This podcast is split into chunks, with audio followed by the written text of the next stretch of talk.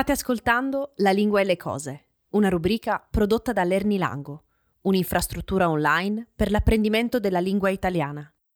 Per saperne di più e per leggere la trascrizione del podcast, vienici a trovare su lernilango.com. Per adesso, buon ascolto dell'episodio L'italiano scolastico. È il 1861 e l'Italia è finalmente unita, politicamente. L'amministrazione viene centralizzata, non è più dunque sotto il controllo regionale, ma statale, appunto, e la leva militare diventa obbligatoria. Immaginate dunque che il plurilinguismo che caratterizzava l'Italia incomincia a diventare scomodo, incomincia a creare disagio. Come avrebbero fatto, infatti, un barese e un milanese a capirsi, se l'unica lingua che parlavano era il loro dialetto? La situazione è complessa e diventa sempre più chiaro a tutti che avere una lingua unitaria è fondamentale. Una lingua cioè che permettesse ai cittadini di uno stesso Stato di comunicare. L'industrializzazione, l'urbanizzazione, le migrazioni da sud a nord, la diffusione della scolarizzazione, i mezzi di comunicazione di massa, radio, cinema, televisione, hanno in qualche modo contribuito a diffondere una competenza passiva, ma era sempre meglio di niente, della lingua nazionale. La scuola. Eh, la scuola. Certamente ha contribuito al processo di unificazione linguistica, ma non come ci si aspettava. All'inizio del XX secolo, un burocrate del Ministero dell'Istruzione, Camillo Corradini, fu incaricato di stendere una relazione sulla situazione scolastica italiana. Il quadro che ne risultò fu sconfortante, soprattutto dal punto di vista linguistico. I bambini e le bambine, infatti, continuavano ad avere gravi carenze linguistiche le cause di ciò, secondo Corradini, erano 1. Il fatto che gli insegnanti usassero in classe un misto di dialetto e lingua letteraria. 2. L'imposizione di un modello linguistico letterario. 3. L'illusione di poter insegnare l'italiano attraverso la sola presentazione delle sue regole. L'industrializzazione e gli altri fenomeni che ho già citato, che ho citato su, comunque mandano avanti il processo di unificazione linguistica e forse lo fanno meglio della scuola. Saltiamo il fascismo e la sua politica linguistica purista, ne parleremo in un altro podcast, e arriviamo al secondo dopoguerra. Il dialetto in classe non si parla più, anzi è completamente espulso dalla scuola. Ma quale italiano si incomincia ad insegnare ai piccoli italiani e alle piccole italiane? La risposta è un italiano che Maria Loduca, una linguista, definisce paludato e arcaico, che sarebbe forse troppo generoso definire letterario, anche se letterari sono i modelli di riferimento. Quindi a scuola si insegna un italiano che si nutre di letteratura, lontano dall'uso quotidiano, artificiale, tanto che i linguisti che lo scoprirono lo definirono italiano scolastico, proprio per sottolineare l'artificiosità di una varietà di lingua usata solo a scuola. Per darvi un'idea di questo italiano che si insegnava a scuola, vi riporterò alcuni esempi che ho preso dal corpus digitale delle scritture scolastiche d'ambito valdostano, cioè un archivio digitale creato dall'Università della Valle d'Aosta, in cui sono raccolte scritture scolastiche del periodo compreso tra l'Unità d'Italia e il XX secolo. Dalle correzioni fatte dagli insegnanti capirete quale modello linguistico essi volevano insegnare e quale invece era la lingua che i bambini e le bambine parlavano e conoscevano effettivamente. Vi riporto adesso qualche esempio legato all'uso delle parole. Ad esempio, la frase noi facciamo questi lavori con molto piacere viene corretta dall'insegnante in noi svolgiamo questi incarichi con gran gaudio. Oppure la frase poi ho visto le farfalle e le api è stata modificata e stata corretta dall'insegnante in poi ho notato le farfalle e le api. O ancora, la frase fare un lavoro viene corretta in esercitare un mestiere. E infine, la frase ha un mucchio di capelli viene corretta dall'insegnante in ha una folta chioma. Ma l'esempio più bello per me è quello di un bambino che parlando del suo cane scrive che la sua coda è come quella di una volpe, lunga e pelosa. La maestra, o il maestro, corregge pelosa con l'aggettivo folta. Insomma, notate che la lingua viene inutilmente complicata per adeguarsi ad un modello letterario, che può funzionare solo in letteratura e neanche in tutta la letteratura, solo in quella di un certo tipo. Se scrivo un sonetto d'amore e voglio essere romantica, mi riferirò ai capelli del mio amato dicendo la chioma dorata. Ma se devo descriverlo in un romanzo, anzitutto non dirò amato ma compagno, o ragazzo, o fidanzato, e poi mi riferirò ai suoi capelli con la parola capelli, perché questo è il loro nome. Vi ricorda qualcosa questa lingua inutilmente complicata?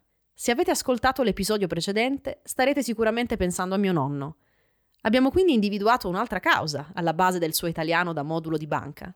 Non è infatti una coincidenza che lui abbia frequentato la scuola nel secondo dopoguerra. Comunque, qualcuno si oppose a questo modello di lingua che si insegnava nelle scuole, che non solo era artificiale, ma anche estremamente discriminatoria. Un bimbo o una bimba di campagna, dove mai avrebbe potuto ascoltare la parola chioma nella sua quotidianità fatta di capelli e di cose in mucchi e non folte.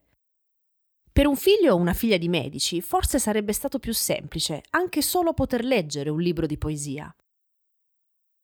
Uno dei più grandi oppositori di questa lingua finta fu Lorenzo Milani, un prete, che nel 1967 scrisse un meraviglioso libricino che vi consiglio di leggere, intitolato Lettera a una professoressa.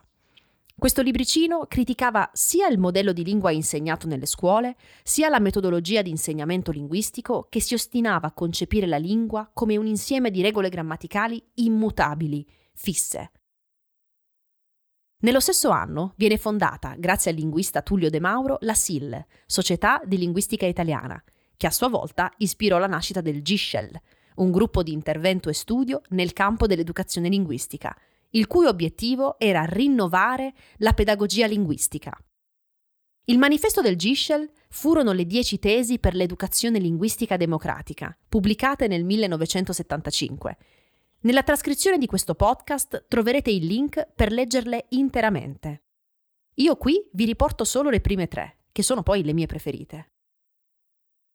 La prima, la prima tesi, riguarda la centralità del linguaggio verbale e recita il linguaggio verbale è di fondamentale importanza nella vita sociale e individuale, perché grazie alla padronanza sia ricettiva sia produttiva di parole e fraseggio possiamo intendere gli altri e farci intendere, ordinare e sottoporre ad analisi l'esperienza, intervenire e trasformare l'esperienza stessa. La seconda tesi, invece, riguarda il radicamento del linguaggio nella vita biologica, emozionale, intellettuale e sociale e recita così. Un bambino sradicato dall'ambiente nativo, che veda poco o niente genitori e fratelli maggiori, che sia proiettato in un atteggiamento ostile verso i compagni e la società, che sia poco e male nutrito, inevitabilmente parla, legge, scrive male. La terza, infine, riguarda la pluralità e la complessità delle capacità linguistiche e recita così. Come già abbiamo accennato, il linguaggio verbale è fatto di molteplici capacità. Alcune, per dir così, si vedono e percepiscono bene. Tali sono le capacità di produrre parole e frasi appropriate oralmente o per iscritto, la capacità di conversare, interrogare e rispondere esplicitamente, la capacità di leggere ad alta voce, di recitare a memoria, eccetera. Altre si vedono e percepiscono meno evidentemente e facilmente. Tali sono le capacità di dare un senso alle parole e alle frasi udite e lette, la capacità di verbalizzare e di analizzare interiormente in parole le varie situazioni, la capacità di ampliare il patrimonio linguistico già acquisito attraverso il rapporto produttivo o ricettivo con parole e con frasi soggettivamente o oggettivamente nuove. In poche parole, la prima tesi ci dice che il linguaggio verbale è proprio come un'arma. È un'arma, uno strumento. Uno strumento che non solo ci permette di comunicare, ma uno strumento che se usato bene ci permette addirittura di cambiare la realtà. La seconda tesi, invece, praticamente, dice che se non partiamo tutti dalle stesse condizioni materiali, non tutti possiamo avere le stesse condizioni non materiali e dunque non tutti possiamo avere, in questo caso, la stessa padronanza del linguaggio, la stessa proprietà del linguaggio. E la terza tesi, infine, dice brevemente che ci sono alcune capacità linguistiche che si possono vedere, misurare, come la quantità di parole conosciute. Ma ci sono anche delle capacità non visibili, che sono ad esempio quelle legate alla verbalizzazione, cioè il trasformare in parole i propri pensieri. E queste sono delle capacità che non si possono vedere, non si possono misurare e che ovviamente non sono uguali in tutte le persone, non sono uguali in tutti i parlanti. Dunque, dunque, da questo momento, con le dieci tesi, l'educazione linguistica incomincerà a riflettere su se stessa, sui suoi limiti, a modificarsi e ad adattarsi alle esigenze e alle eterogeneità delle nuove classi italiane. Il percorso sarà ancora lungo, ma comunque qualcuno ha aperto la strada. Concludo questo podcast con due estratti del libricino di Don Milani, su cui vorrei che rifletteste. Il primo estratto è Finché ci sarà uno che conosce duemila parole e un altro che ne conosce duecento, questo sarà oppresso dal primo. La parola ci fa uguali. Il secondo estratto è Le lingue le creano i poveri e poi seguitano a rinnovarle all'infinito. I ricchi le cristallizzano per poter sfottere chi non parla come loro o per bocciarlo. Siamo arrivati alla fine di questo podcast, vi ringrazio per l'ascolto e ci sentiamo alla prossima. A presto!